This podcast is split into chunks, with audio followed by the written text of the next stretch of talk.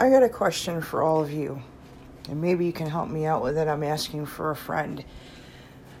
Okay, this friend of mine started seeing someone, and they got along really well. And basically, to make a long story short, once he slept with her, he stopped being talkative to her and, and friendly. Basically, he kind of ignores her and he has like a big family. He says that he's busy and all that, but I look at it this way, you know.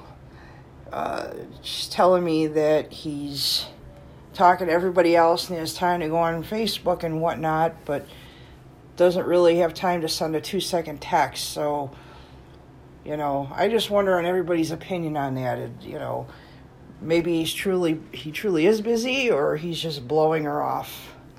I'm curious. Leave me your feedback. Thanks.